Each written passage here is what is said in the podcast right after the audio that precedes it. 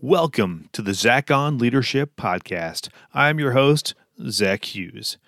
Today's episode is entitled Leadership Lessons from Building a Mandalorian Suit. In retrospect, had we known how much work it was going to be, we probably never would have done it. That's how it is with ambitious endeavors. It starts with a vision, then we commit. Then we nearly fail in a hundred different ways.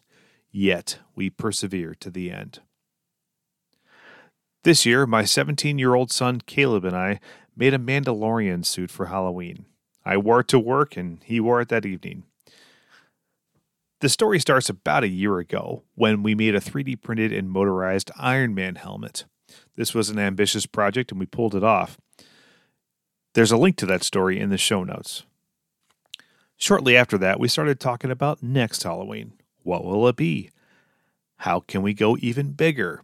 I can't remember who suggested it first, but the target was set. We will build a Mandalorian suit. I remember the first commitment of the project purchasing the stereolithography files, also known as STL files.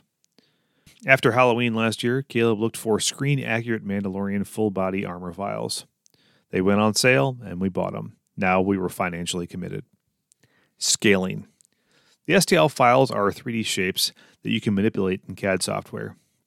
They look great on a computer screen, but how do we know if they'll actually fit my body when they print? This is especially important with the helmet. Trial and error is one option, but you have to remember that some of these prints take up to four days to complete. We found one way to speed that up. You know that front facing camera on your iPhone that you use to unlock with Face ID? That's LiDAR, and it detects depth and geometry. We found a free app called Scandy Pro to scan my head into an STL file so Caleb could import it into the CAD software and scale the helmet to make it fit. Turns out I'm 3% smaller than the original file. The next thing we needed was a bigger 3D printer. He made the Iron Man helmet on an Ender 3 V2, which was great but small. We made the helmet in four different pieces and fused it together. A Mandalorian suit is made up of a whole lot of individual pieces, many of which are quite large. While this technically may have been possible on the Ender 3 V2, for all practical purposes, we needed something that could handle a larger volume. Equipment upgrades and regrets. Caleb bought a refurbished Creality CR10S Pro.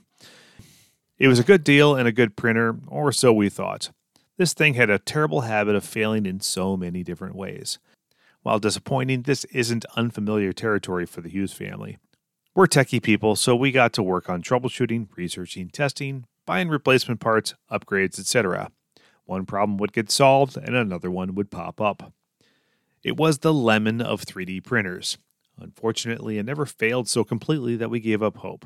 We kept working on it, chasing the fallacy that this one more thing would be the final fix. We lost a lot of time on this. Less than two weeks before Halloween, we bit the bullet and bought a better printer. We got the Elegoo Neptune 3 Plus. This thing prints like a dream. Man, how I wish we had bought it six months ago. Crunch time. Now the clock was ticking, and we had some serious work to get done. We had the new big printer spitting out the big parts. We had the old Ender printing smaller pieces, and we even borrowed a friend's Ender 3 Pro to supplement the workload. Yes, we had three 3D printers lined up in my basement, spinning spools of filament 24 7 for a while there. The soft parts. 3D printers are great for making hard stuff, but the Mandalorian suit contains plenty of soft pieces too. Caleb and I were a little wiser with the buy build decisions here. We made certain pieces from scratch, like the cape, cummerbund, leg band, and gloves, but bought the flight suit, belt, and bandolier. The artistry. You might think that pieces come off a 3D printer ready to go, but they don't.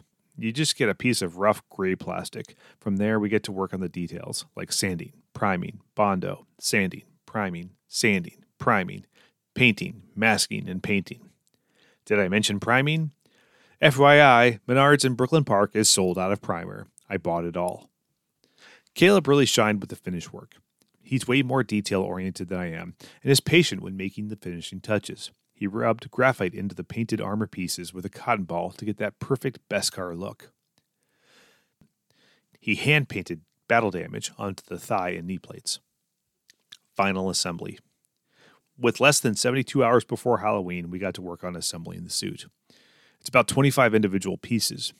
We experimented with different techniques such as Velcro, hot glue, super glue, and E6000. Hot glue was the go to. We used no less than 30 sticks. The night before Halloween, I donned the completed suit for the first time. Wow, that was a lot of work. The leadership lesson. I cannot tell you how many times I asked myself, is this worth it? We're putting a crazy amount of effort into a Halloween costume to show my coworkers and friends. I hope so. I wanted to teach my son and show my family that it's good to do hard, ambitious things. It's good to set an enormous goal, stick to it, battle through the setbacks, and finish. I hope Caleb will look back at this project one day with a sense of accomplishment. Having ambition is good. Pushing your technical abilities, developing problem solving capabilities, and expressing your artistry is the stuff of life. This may have been crazy, but it's the good kind of crazy.